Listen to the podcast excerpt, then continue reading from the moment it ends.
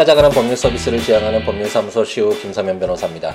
117번째 함께 있는 민법을 시작해 보도록 하, 겠습니다 아, 추석 연휴의 마지막 날인데 아, 잘 지내고 계신지 예, 모르겠네요. 이제 아, 지방에 이제 시골에 예, 가셨던 분들은 아, 이제 서울로 서울에 계시는 분들은 서울에 올라오시는데 길이 많이 막히는 것 같은데 아, 좀 운전으로 힘들기도 하시고 예, 이제 좀 지친 몸을 이끌고 이제 다시 일상으로 돌아오시기 위해서 아, 그런 어떤 좀 막막함 그런 느낌을 가지신 분도 계실 것 같은데 어쨌든 즐거움게 이제 추석을 맞이해서 에, 가족들과 함께하는 시간 에, 가지셨을 테니까요 많은 분들이 에, 그런 즐거운 마음을 가지고 에, 다시 에, 또 멋지게 일상을 시작할 수 있도록 어, 힘내서 어, 이제 서울로 올라오시고 에, 가정으로 돌아가시기를 어, 바라겠습니다. 어, 저는 이제 연휴 마지막 날이긴 한데 어, 내일 또 어, 요즘에는 이제 초등학교가 어, 임시 휴일이 굉장히 많더라고요. 뭐 그게 재량에 따라서 이게 휴일의 그 다음 날이나 뭐 이렇게 어, 휴일 그 아이들을 이제 예, 수업을 어, 쉬는 그런 경우가 많이 있어서 내일도 이제 아들이 어, 쉬는 관계로 어, 오전 시간에 또 시간을 어, 사무실에 오지 못할 것 같아서 어, 해야 할 일을 위해서 연휴 마지막 날 오늘 와서 아, 이제 일 처리를 하기 위해서 아, 사무실에 왔다가 녹음을 아, 다시 시작하고 있습니다.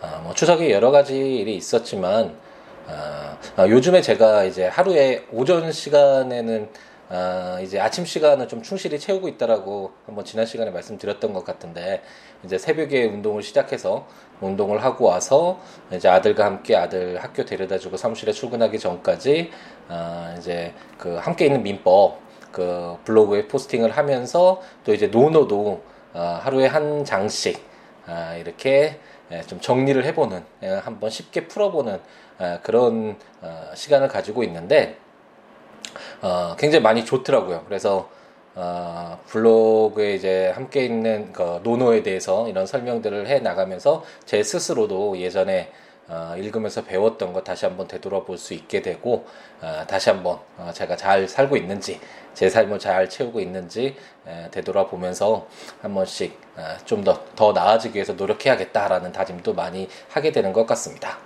어제였죠. 이제 월요일 날 했던 것이 노노 하기편이 1편인데 그 1편의 14장에 공자께서 이렇게 말씀하셨다고 하죠. 군자는 먹음의 배부름을 구하지 아니하고 거함의 편안함을 구하지 아니하며 일에는 민첩하고 말에는 삼가할 줄 알며 항상 도가 있는 자에게 나아가 자신을 바르게 한다. 이만하면 배움을 좋아한다 이를만하다. 라고 말씀을 하셨다고 하는데 어, 또다시 많이 반성을 하는 아, 그런 계기가 됐습니다. 어, 저 스스로 항상 호학이라는 말을 정말 좋아하고 호학이라는 것이 배우기를 좋아한다라는 뜻이잖아요. 배우로자라고 배우, 배우학자 이렇게 해서 어, 공장님이 항상 말씀하셨던 게 나는 뭐 인자한 사람이다, 나는 훌륭한 사람이다, 나는 이렇게 대단한 사람이다, 뭐 이런 식으로 이 말씀을 하신 게 아니라 나는 배우기를 좋아하는 사람이다라고 말씀하시는 것이 아마도 그 노노의 전체적인 가장 큰 주제가 아닌가라는 생각이 드는데 어, 자기의 모자라는 점, 부족한 점을 알기 때문에 어, 그 모자란 점을 채우기 위해서 더 나아지기 위해서 배우고 익히는 이 가정을 사랑하는 이 호학 정신이 바로 어, 공자님이 예, 우리에게 주시는 가장 큰 위대한 어, 그런 말씀이 아닌가라는 생각을 가지고 있는데 어, 개인적으로 그렇기 때문에 호학이라는 말을 굉장히 좋아하고 어, 스스로를 어, 배우는 것을 정말 좋아하는 아, 새로운 것들 배우고 익혀서 아, 내 것으로 만들고 내가 살아가는데 아, 도움을 받는 그런 것에 굉장히 그런 과정을 사랑하는 사람이다. 라고 어느 정도 자부를 하고 있었는데 또 이렇게 14장 다시 함께 이 블로그에 포스팅을 하면서 노노 하기평의 제 14장을 포스팅하면서 다시 한번 반성을 한번 해보게 됐습니다. 배우기를 좋아한다라는 것이 단순히 새로운 지식이나 뭐 어떤 정보를 얻는 것을 어, 의미하는 것이 아니다 아니고 어, 그게 배우는 것을 좋아한다라는 것은 어, 어떤 먹는 것에 에, 빠져서 식탐에 빠져서 배부를 때까지 뭐 먹으면서 이렇게 살이 찌도록 자기 몸도 관리하지 못할 정도로 아, 이렇게 하거나 아니면 자기가 살고 있는 의식주의 좀 더 막 욕심을 부리면서 이런 행동을 하거나 아니면 뭐 어떤 행동을 실천하기 전에 어떤 말뿐인 사람이 되거나 아니면 어, 배울 것이 있는 사람들에게 진심으로 다가가서 어, 배우고 익혀서 어, 좀 더 나아지기 위해서 노력하는 이런 열린 마음을 갖거나 이런 모든 것들이 아, 배우기를 좋아하는 그런 자세 속에서 나오는 것이고 만약 배우기를 진정으로 좋아한다면 당연히 먹는 것에 이렇게 배부르게 먹을 어, 식탐에 빠질 수가 없겠죠. 어, 배우고 익히는 것이 너무 좋고 좀 더 나아지기 위해서 노력하는 그런 자세를 갖고 있는데 어, 이깟 식탐에 빠져서 어, 살이 좀 디럭디럭 찌는 이런 어, 어떤 악 습관을 갖지 않는 것이 바로 호학이라고 할 수 있다라고 공장님께서 말씀하셨는데 아, 많이 동감이 됐고 제 자신을 많이 반성을 하게 됐습니다. 아, 작년 말부터 이제 올해 초까지 굉장히 살이 많이 쪘는데요. 아, 물론 개인적으로 힘든 일도 있고 어, 스트레스도 좀 많았고 그런 것도 있지만 사실 핑계잖아요. 제 자신, 제 몸 자체를 어, 수신하지 못하면서 바르게 하지 못하면서 어, 그냥 이론으로만 공부로만 아는 것을 배운다고 생각을 했었고 열심히 배운다고 배우는 것을 좋아한다라고 이렇게 착각하고 있었나 있었던 것이 아닌가라는 어, 그런 어, 어, 후회 예, 그런 부족함을 많이 느꼈고요. 이런 노노 제 14장을 보면서도 아, 정말 배우기를 좋아하는 아, 그런 마음 다시 되새기면서 아, 그와 함께 단순히 지식을 습득하는 것에 그치는 것이 아니라 내 생활 자체, 내 삶 자체를 아, 바르게 하는 노력을 해야겠다라는 다짐을 한번 하게 됐습니다. 그래서 이제 추석 이제 마지막 날을 맞이해서 오늘부터죠. 뭐 실질적으로 내일을 계획하고 있지만 좀더 더 내 제 자신의 삶과 생활 습관과 제 몸을 좀 더 바르게 하는 아, 그런 목표를 또 세웠습니다. 아, 이제는 실천하는 모습까지도 어, 보여드리면서 어, 예, 좀더 좋은 모습 보여드리기 위해서 노력하도록 하겠습니다. 여러분도 아, 이제 추석 마무리 적기 전에 추석 연휴 이제 마무리 되기 전에 한 가지 한 주까지씩 예, 좀더 더 나아질 수 있는 것들 한번 생각해 보고 한번 내일부터 어, 그런 실천하는 그래서 좀 더더 행복해질 수 있는 네, 그런 노력을 함께 했으면 하는 바람을 가져봅니다. 그럼 이제 저희는 함께 있는 비법으로 다시 돌아와야 되겠죠. 어, 그동안 계속해서 이제 좀 어, 이제 민법 조문을 읽는 것에 집중을 하다 보니까 전체적인 틀을 예전에는 계속 한 번씩 이렇게 언급을 해드리고 시작을 했었는데 에, 그런 시간이 많이 조금 어, 적었었던 것 같네요. 오늘은 어, 이제 연대 채무를 저희가 읽고 있는데 연대 채무의 절대적 효력까지 어, 연대 채무자 중 1인에게 생긴 효력이 다른 연대 채무자에게도 효력이 미치는 그런 절대적 효력이 가지는 어, 그런 내용들을 지난 시간에 이제 마무리를 지었잖아요. 그리고 이제 오늘 어, 그 나머지 그러면 절대적 효력이 미치는 것 외에 어, 어떤 연대 채무자 1인에게 생긴 사유는 어떻게 될 것인가? 연대 채무자들 사이에 발생한 효력은 어떻게 할 것인가? 이와 관련된 두 가지 조문을 읽고 그리고 이제 다음 시간에 이제 구상권이라고 해서 이제 새로운 연대 채무자들 사이에서 어떤 내부적인 그 법률 관계를 규율하고 있는 세 개의 조문을 읽으면서 연대 채무를 마무리 짓게 될 겁니다. 네, 이제 마무리 짓기 전에 오늘 한번 또 전체적으로 우리가 어디에 있는지 우리가 이제 민법이라는 거대한 어떤 어, 민법 전체의 조문 1100개가 넘는 이 조문을 함께 있는 긴 여정을 시작하고 있는데 우리가 지금 어디쯤에 있는지 한번 되돌아보는 시간을 가져보도록 하겠습니다. 아, 우리 민법 체계는 어떻게 되어 있다라고 말씀드렸죠? 이제는 뭐 여러 번 말씀드렸기 때문에 어, 많은 분들이 알고 계실 텐데 어, 우리의 민법 체계는 어, 어떤 그 구체적인 내용들을 하나하나 일일이 어, 기술하는 것이 아니라 그 민법이 담고 있는 내용 중에 공통적으로 적용되는 내용들을 따로 뽑아서 민법 총칙 이라는 이름으로 묶어두고 있다라고 말씀드렸죠. 그 펜텍텐 시스템이라고 하는데 독일의 민법의 어떤 체계를 우리가 아, 따랐다라고 생각을 하시면 될 것 같고 그렇기 때문에 민법 총칙, 총칙이라는 것은 어 총체적으로 좀 묶어놓은 하나의 기준이라는 말이잖아요. 그러니까 민법이라는 것에 민법에 전체적으로 적용되는 공통적인 내용들이 바로 민법 총칙이다라고 생각하면 될 텐데 그렇기 때문에 민법 총칙을 한번 떠올려 보면 가장 일반적으로 어, 적용되는 뭐 법원이나 신의 성실의 원칙 이런 대원칙을 어, 적용한 이후에 이제 주체적인 면 뭐 주로 미성년자가 많았었죠. 미성년자인 경우에 아무래도 법률 행위를 함에 있어서 뭐 좀 더 보호할 필요가 있잖아요. 나이가 어리기 때문에 에, 그렇기 때문에 어떻게 보호할 것인가, 미성년자가 행한 행위는 어떻게 법률 효과를 부여할 것인가, 뭐 이런 어떤 주체적인 측면에서의 자연인 그리고 또 하나의 거대한 권리 주체라고 할 수 있는 아, 법인과 관련된 아, 규정들이 담겨져 있었죠. 그게 주체적인 부분이었죠. 물론 법인과 관련돼서는 이제 아, 우리 현대사에서는 법인이 너무나 중요해졌기 때문에 규모가 아무래도 개인에 비해서는 엄청나게 크잖아요. 그렇기 때문에 상법에서 이제 민법이 기준이라 민법이 일본법이라고 한다면 이 상법은 어, 일반법인 민법의 특별법이 되겠죠.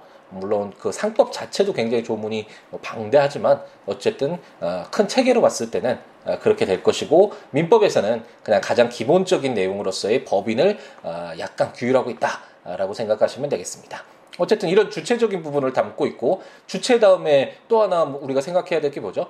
주체가 있으면 객체 그 대상이 되는 아, 그런 어, 객체 부분이 또 규정되어 있어야 되잖아요. 그래서 주로 어, 물건과 관련된 내용들 그리고 이 물건에 대한 이 객체 부분이 에, 중점적으로 이제 다루어지는 것이 우리가 어, 우리가 지난번 시간에 보았던 어, 채권 총론을 시작하기 전에 보았던 물권 편이 바로 물권이죠 권. 이 물건에 대한 권리라고 할 수 있는 이 물건의 어떤 중심적인 내용이 바로 물건에 대한 어떤 객체에 대한 아, 그런 권리를 말하는 것이잖아요. 그런 이제 당연히 이런 그 객체 부분도 민법 총칙에 공통적으로 적용될 테니까 어, 당연히 민법 총칙에서 어, 객체와 관련된 물건 규정들이 담겨져 있었습니다. 주체 객체 외에 어, 이제 주체가 그런 객체에 대해서 어떤 행위를 하잖아요. 법률 행위를 하게 되잖아요. 그렇기 때문에 가장 중요한 내용이라고 할 수 있는 아, 법률 행위와 관련된 규정들을 아, 우리가 살펴보았었죠. 법률 행위라는 것이 어떤 거죠? 쉽게 생각해서 어떤 것을 하고자 하는 의사표시를 가지고 어떤 것을 할 마음을 가지고 어, 어떤 행위를 했을 때 그런 행위가 바로 법률 행위라고 할 수 있고 쉽게 예를 들어서는 어 제가 뭐 김밥을 배가 고파서 김밥을 사 먹고 싶어서 천 원짜리를 갖고 가지고 가서 어 김밥 주세요라고 이렇게 어 김밥을 사는 어 매수하는 그런 행위가 바로 법률 행위라고 할 수 있고 이 법률 행위를 꼼꼼히 좀 자세하게 내부적으로 살펴보면 내가 그 김밥을 사겠다라는 그런 목적, 그런 의사 표시를 가지고 어, 내 나의 의사에 따라서 행하는 그런 행위가 바로 법률 행위고 이런 법률 행위로 인해서 법률 효과가 발생하죠. 저는 김밥을 받을 수 있는 권리가 있고 그 천 원을 어, 건네 주어, 주어야 하는 그런 의무가 발생하는 이런 법률 효과가 발생하게 되잖아요. 음, 그렇기 때문에 아, 이렇게 어떤 개인들 우리 민법이 사적 자치라고 하잖아요. 개인들의 여러 가지 이런 법률 관계들을 아, 규율하기 위한 기준이라고 할 수 있는데 그렇기 때문에 당사자의 의사에 따라서 어, 하는 법률 행위가 굉장히 중요한 부분이 될 것이고 어, 그렇기 때문에 민법 총칙에서 민법에 공통적으로 적용되는 이런 법률 행위와 관련된 내용이 에, 가장 중요한 내용으로서 어, 담겨져 있다라는 것을 우리가 배워왔습니다. 그래서 가장 중요한 게 의사 표시겠죠. 결국 법률 행위하면 어떤 의사를 가지고 있는가. 만약 이 의사가 어, 착오에 의한 걸 내가 어떤 뭐 착각을 해서 했다거나 아니면 상대방이 사기를 쳤거나 막 강박해서 막 협박해가지고 그런 행위를 하게 했거나 뭐 그랬을 때 어떻게 할 것인가. 뭐 이런 내용들이 담겨져 있었죠. 그리고 뭐 법률행위 그 자체가 선량한 풍속에 반하는 뭐 도박행위를 한다는 뭐 이랬을 때그 효력을 어떻게 할 것인가. 그리고 법률행위가 어떤 문제가 있었을 때 무효로 할 것인가 취소로 할 것인가. 그리고 법률행위를 어 본인이 하는 것이 아니라 제 3자가 했을 때 그 대리인이 했을 때 어떻게 할 것인가. 뭐 이런 내용들이 예, 담겨져 있는 것이 바로 법률행위였습니다. 이렇게 가장 크게 보면 주체 부분, 객체 부분, 법률 행위 부분 이렇게 담겨져 있는 것이 민법 총칙이라고 할 수 있고 그 외에 뭐 이제 아, 기간 계산하는 거 공통적으로 적용되잖아요. 뭐 채권 우리 지금 채권을 읽고 있지만 어 채무 채권자가 채무자한테 어뭐 100만 원 빌려주고 너 10일만 써 그랬을 때 그 10일을 어떻게 계산할 것인가 반환받을 수 있는 뭐 이런 채권 총록에도 공통적으로 적용되는 내용이잖아요. 이런 내용이. 그래서 그런 것들이 민법 총칙의 기간이라는 그런 내용으로 담겨져 있었고 또 하나 공통적으로 적용되는 내용으로서 이제 권리가 있긴 하지만 오랫동안 권 리자가 자신의 권리를 실행하지 않았을 때 그 권리가 더 이상 행사되지 못하도록 권리가 소멸되는 효과를 발생시키는 것이 바로 소멸시효 제도다. 아, 지난번 시간에도 잠깐 나왔었던 것 같네요. 그 절대적 연대 채무자 중에 1인에 발생한 아, 효력이 다른 연대 채무자에게도 미치는 절대적 효력 중에 아, 소멸시효가 완성됐을 때 절대적 효력이 미친다라는 그 내용도 어, 우리가 공부했었죠. 그러면서 잠깐 또 언급했었던 것 같은데 어쨌든 그 민법 총칙의 이런 소멸시효 제도까지 어, 이제 기, 어, 규정이 되면서 어, 이렇게 하나의 편을 어, 구성하고 있습니다. 그 민법 총칙 이후에 우리가 보았던 것이 물건 편이었죠. 방금 전에 말씀드렸듯이 물건에 대한 권리라고 할 수 있는데 어, 물건은 아무래도 한정되어 있잖아요. 우리 지구상에 남아 있는 재화가 한정 뭐 지금 뭐 석탄 거의 어 이제 사용할 수 있는 연수가 별로 안 되고 석유도 이제 거의 고갈되어 간다 뭐 이런 기사들 많이 보잖아요. 그것처럼 재화는 우리 지구상에 있는 재화는 한정되어 있고 그렇기 때문에 이 재화의 법률과 그 관계를 어떻게 규율할 것인가를 좀더 어 엄격하게 볼 필요가 있겠죠.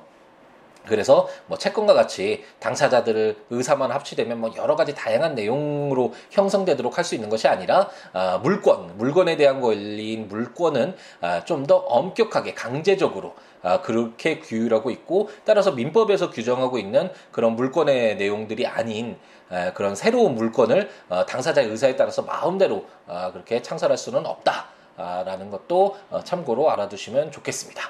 물건에 대한 권리로서 물건 어떤 것이 있었죠? 아, 우선 뭐 기본적으로 물건에 공통적으로 적용되는 내용으로서 총칙 부분도 있었죠. 근데 총칙의 가장 중요한 것이 바로 부동산, 어, 토지와 건물이라고 할 수 있는데 이런 부동산의 물건이 변동되기 위해서는 등기를 꼭 하셔야 된다라고 말씀드렸죠. 그리고 뭐 이런 시계와 같은 동산의 경우에는 건네주는 그 물건을 인도해 주는 것이 필요하다. 그 별도의 요건으로서 필요하다라는 어, 그런 것이 총칙에 규정이 되어 있었고 이제 물건으로서 우리 민법이 규정하고 있는 여러 가지 것들을 우리가 살펴보았었죠. 물건을 사실상 어, 지배하고 있는 그런 권리인 점유권도 읽고 배워보았고 어, 물건의 가장 강력한 물건이라고 할 수 있는 소유권 물건을 마음대로 물론 제한은 있긴 하지만 마음대로 사용 수익 처분할 수 있는 가장 강력한 물건이었잖아요. 그런 소유권도 한번 우리가 읽어보았고 이 소유권에 비해서 제한되는 물건들이 있었는데 그 제한되는 것 중에 어, 물건을 사용하는 데 초점을 두고 있는 물건으로서 지상권, 지역권, 전세권이 있었고 어, 물건을 사용하는 데 어떤 초점을 두는 것이 아니라 그 물건의 에, 가치를 뽑아내서 어떤 담보할 수 있는 그런 권리로 형성시켜 놓은 것이 바로 유치권, 질권, 어, 저당권이었습니다. 이렇게 담보 물건까지 우리가 보면서 물건을 마무리 지었었습니다. 그리고 이제 우리가 채권을 시작했죠. 어, 채권이 아무래도 어떤 물건에 비해서 채권이라는 것은 특정인이 그 다른 특정인에게 내가 특정인에게 어떠한 급부를 요구하는 어떤 행위를 뭘 해달라고 요구할 수 있는 권리라고 말씀드렸고 이런 채권의 경우에는 당사자들 사이에 어, 관계이기 때문에 어, 둘이 합의만 된다면 그 합의 내용이 뭐 선량한 풍속 그뭐 사회상규에 반하거나 뭐 도박 자금 어떻게 빌려줄게 뭐 어떤 이런 내용들이 아니라면 당사자들의 의사에, 의사에 따라서 어느 정도 자유롭게 어, 계약을 체결할 수 있는 그런 어 떤 좀 성격을 가지고 있다. 물건과 다른 성격을 가지고 있다라는 점도 설명드렸고 채권 그러면 아, 가장 기본적으로는 계약을 생각하시면 되겠죠.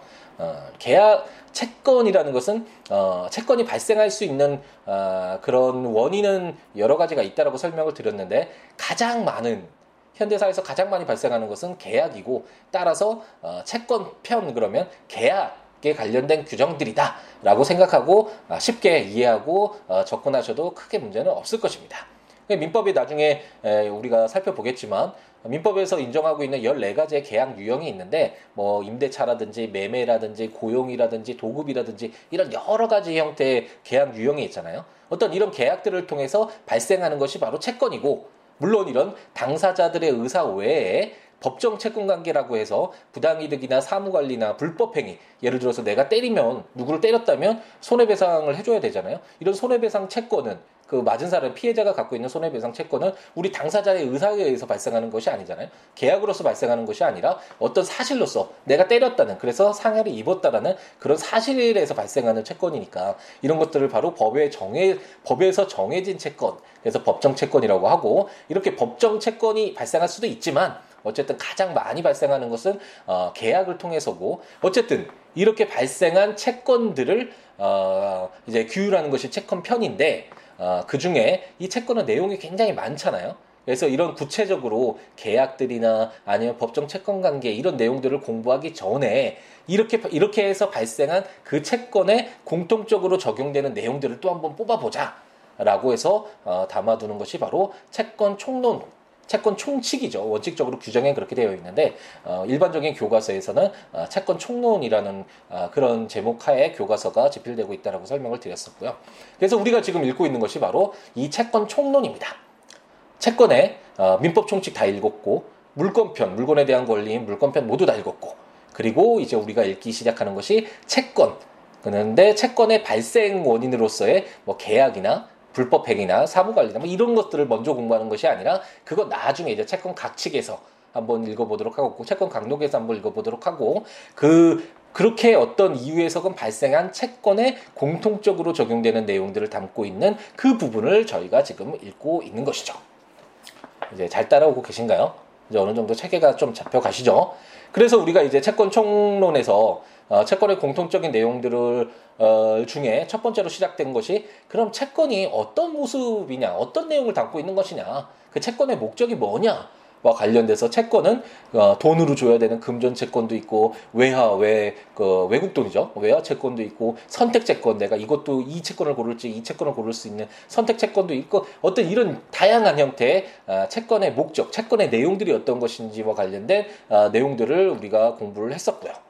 그리고 두 번째로는 어, 채권에서 가장 중요한 부분이라고 할 수 있는데 그럼 이렇게 발생한 채권은 어떤 효력이 있느냐?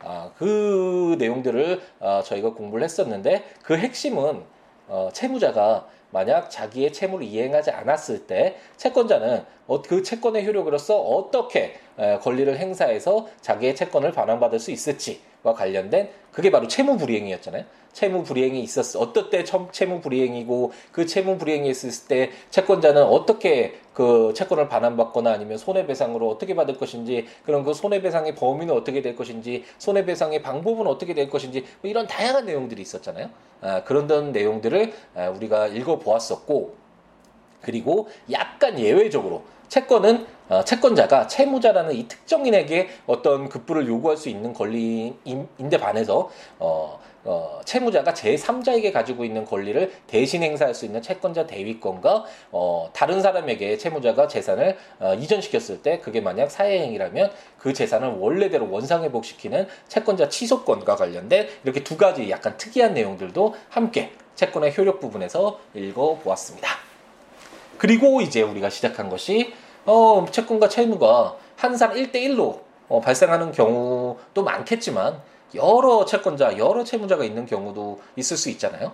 어, 이러한 경우를 담고 있는 수인의 채권자 및 채무자 규정들을 아, 우리가 읽고 있고 원칙적으로 채권자나 채무자가 여러 명 있을 때는 분할적으로 어, 뭐 그리고 100만 원의 채권이 있었다면 어, 그 갑돌이와 을돌이가 채무자 그 채무자라면 50만 원씩 이렇게 분할해서 각자 그 부분만 아, 부담하면 되는 것이 원칙인데 채권자 입장에서는 이렇게 갑돌이에게 50만 원, 병돌이가 채권자라면 갑돌이에게 50만 원, 을돌이에게 50만 원 청구를 하다 보면 갑돌이가 어, 경제적으로 좀 어려워져서 그 50만 원을 갚지 못하게 됐을 때 어, 채권자인 그 병돌이가 손해를 보게 되잖아요. 그렇기 때문에 채권자로서는 좀 더더 어, 확실히 자기의 채권을 어, 보전하기 위해서 어, 갑돌이와 을돌이를 채무를 연대 채무로 이렇게 묶은다면 어, 갑돌이에게도 100만 원 청구할 수 있고 을돌이에게도 100만 원 청구할 수 있어서 갑돌이가 어, 경제적으로 좀 어렵다고 하더라도 병돌이로서 그냥 을돌이에게 100만 원 청구해서 받으면 되는 것이니까 그 위험이 한층 줄어들게 되겠죠. 그런 채권이 채무가 바로 연대 채무고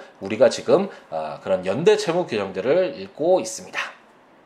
그리고 지난 시간까지 보았던 가장 큰 내용이 바로 그거였죠. 그러니까 연대채무는 알겠다. 채권자를 보호하기 위해서 어, 채무자들을 결속시켜서 어쨌든 그 채권이 모두 다 이행될 때까지 어, 연대에서 어, 그 연대가 아, 해체되지 않도록 그 채권자가 자기 채권을 반환받을 때까지 좀 더 묶어두는 그런 채무인 걸 알겠다. 하지만 그 연대 채무자 중에 한 사람에게 어떤 변동이 생겨 서 법률 효과가 발생했을 때 다른 연대 채무자에게도 그 영향을 미치게 하더라도 크게 문제가 없는 경우가 있을 수 있고 그랬을 때 그 어떤 절대적 효력을 부여를 하자. 그뭐 채권자에게 그렇게 해가 되지 않으니까 어, 그런 내용들을 우리가 읽어보았었고 이처럼 절대적 효력이 발생하는 경우가 바로 이행 청구가 있을 때, 경계가 있을 때, 상계가 있을 때, 면제가 있을 때, 혼동이 있을 때, 소멸시효가 있을 때, 채권자 지체가 있을 때 이런 경우에는 어, 비록 한 연대 채무자 중에 1인에게 발생한 사유다라고 하더라도 그 효력이 다른 연대 채무자에게도 어, 미치게 된다라는 것을 지금까지 예, 우리가 공부를 했습니다. 어떤가요?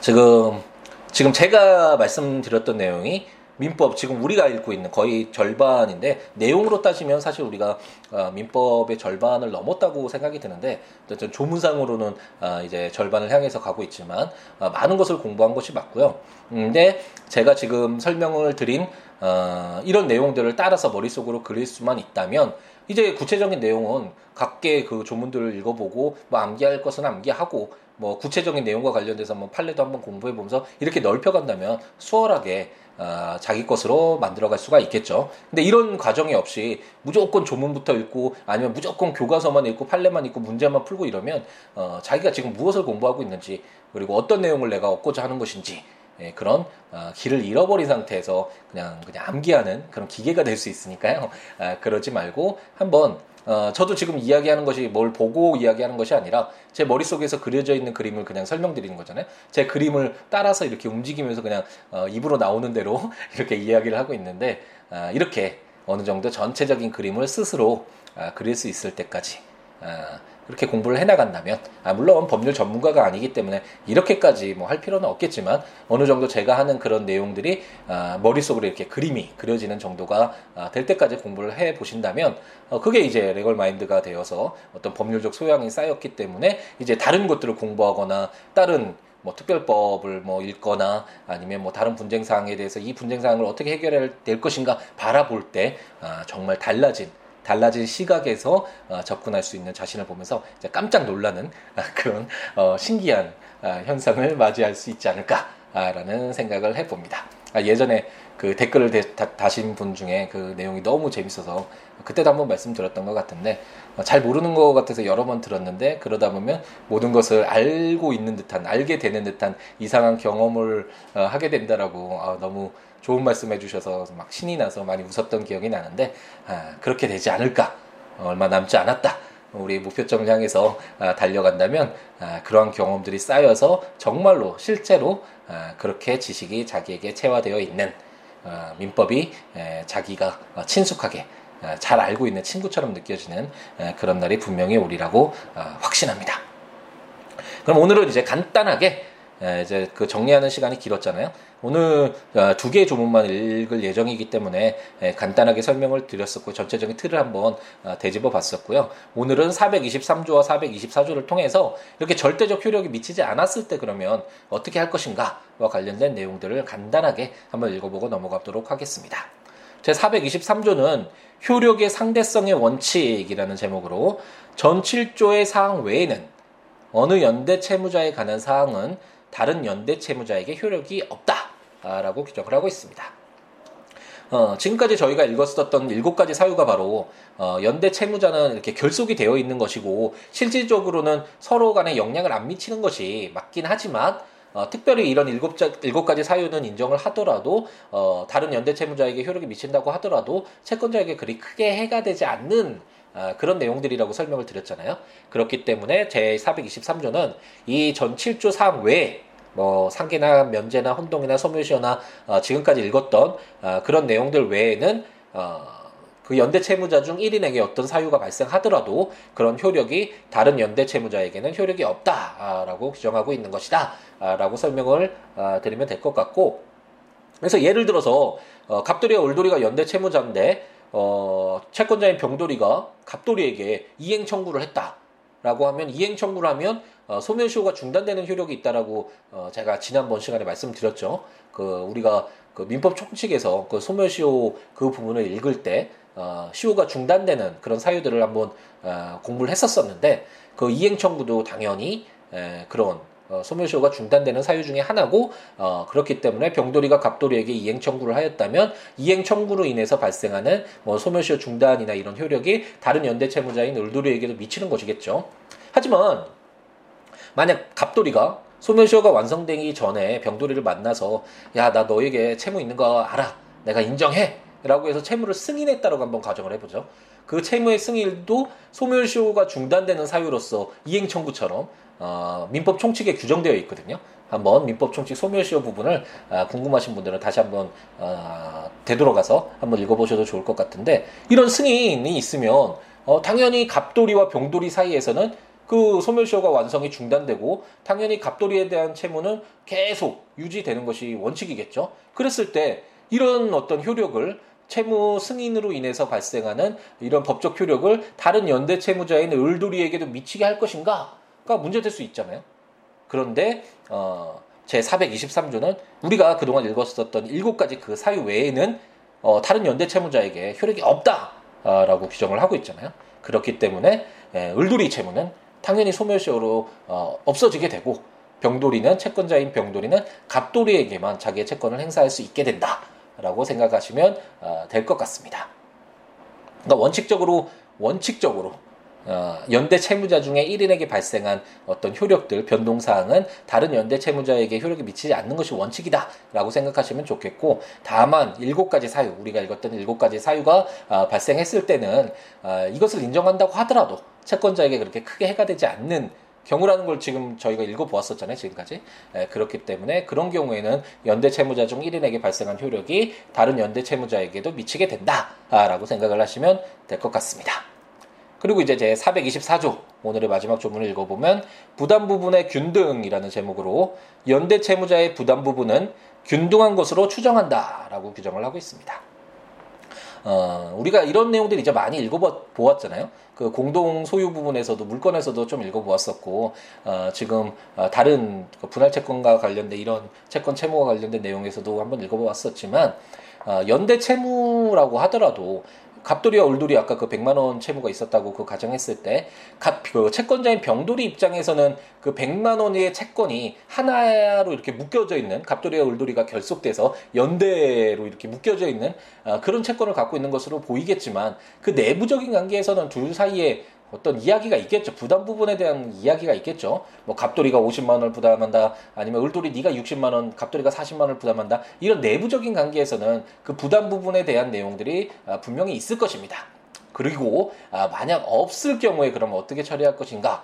가 문제될 수 있는데 제 424조는 연대 채무자의 부담 부분은 균등한 것으로 추정한다라고 해서 만약 특별한 의사 표시가 명확하게 드러나지 않는다면 연대 채무자인 갑돌이와 을돌이 각각 50만 원씩 병돌이에게 에, 내부적으로는 물론 외부적으로는 병돌이는 갑돌이에게도 100만 원 청구할 수 있고 을돌이에게도 100만 원 청구할 수 있지요, 있겠죠. 그게 바로 연대 채무라 연대 채무의 어떤 성격이다. 인정하는 취지다라는 것을 설명을 드렸고 외부적으로는 그렇겠지만 연대 채무자들 내부적인 사이에서는 50만 어, 원씩 50만 원씩 부담하는 것으로 어, 추정한다. 특별한 게뭐 명확하게 어, 다른 부담 부분을 약정하지 않았다면 균등하게 부담한다라고 추정한다라고 규정되어 있고 그렇기 때문에 만약 외부적으로 병돌이가 갑돌이에게 100만 원 청구해서 100만 원을 갑돌이가 갚았다면 이제 갑돌이는 어떻게 해야 되죠? 그 을돌이와의 내부적인 관계에 따라서 을돌이가 부담하고 있는 50만 원을 달라고 아, 청구를 하게 되겠죠. 그렇게 아, 이해관계를 어떻게 조율할 것인가와 관련된 아, 내용이다라고 생각하시고 이해하면 이해하고 넘어가시면 될 것 같습니다. 에, 어떤가요? 목이 다 타네요. 오랜만에 한번 전체적인 우리가 읽고 있는 그리고 우리가 지금 어디에 위치해 있는지와 관련된 내용들을 한번 어, 되돌아 보았더니 목이 좀 타는 것 같습니다. 네, 날씨가 너무 좋죠. 추석 연휴. 추석 연휴 내내 날씨가 좋았던 것 같고 에, 오늘도 비록 어, 햇살이 좀 따사로운 것 같긴 하지만 어, 바람이 좋아서 어, 이제 완연히 가을이 왔구나. 이제 추석이 지났구나. 겨울을 향해서 어, 천천히 가고 있구나라는 어, 생각을 많이 하게 되는 에, 그런 날인 것 같습니다. 아, 또 마지막 멘트 하기 전에 할걸또 잊어버렸네요.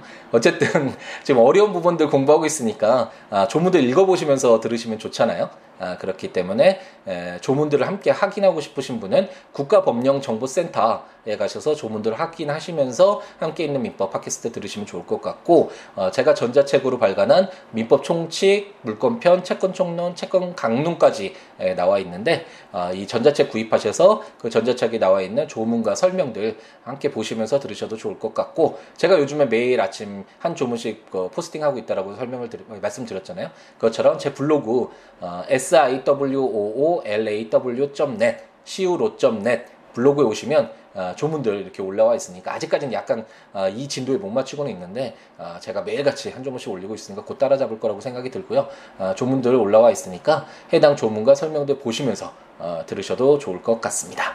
그 외에 아, 이런 민법뿐만 아니라 여러 가지 뭐 법률 상담이나 여러 가지 살아가는 이야기나 함께 있는 민법 어떻게 하면 더 좋을까라는 의견이나 비판이나 뭐 여러 가지 어떤 이야기도 좋으니까요. 제 블로그 siwo.net에 오셔서 글 남겨주시거나 아니면 02-6959-9970 전화 주시거나 아, siwo 골뱅이 gmail.com 메일 주시거나 아, 트위터나 페이스북에 siwo에 오셔서 아, 여러 가지 이야기 함께 나누면서 즐거운 인연 만들어 갔으면 좋겠습니다. 날씨 너무 좋은데 아, 지금 이제 막 1시 35분을 지나고 있네요. 아, 이제 연휴 마지막 날 아, 알차게 보내시고 어, 서울에 올라오시는 귀경하시는 분들은 어, 좀 힘드시지만 아, 그래도 그 즐거웠던 기억들 상기시키면서 어, 잘 돌아오셔서 건강하게 안전하게 돌아오셔서 잘 휴식 취하고 이제 내일부터 우리 모두 다시 일상으로 돌아가게 되는데 다시 한번 마음 되잡고 힘차게 그리고 한두 가지씩 더 나아질 수 있는 거 무엇이 있을까 오늘 한번 고민을 해보시고 한두 가지씩 더 실천할 수 있는 음, 그런 우리가 됐으면 아, 좋겠습니다. 아, 다음 시간에 이제 연대체모 마지막이겠네요. 세 개 남아있는 조문들 아, 함께 읽으면서 마무리 짓도록 하겠습니다. 오늘 하루도 행복 가득하게 채우시기 바랍니다. 감사합니다.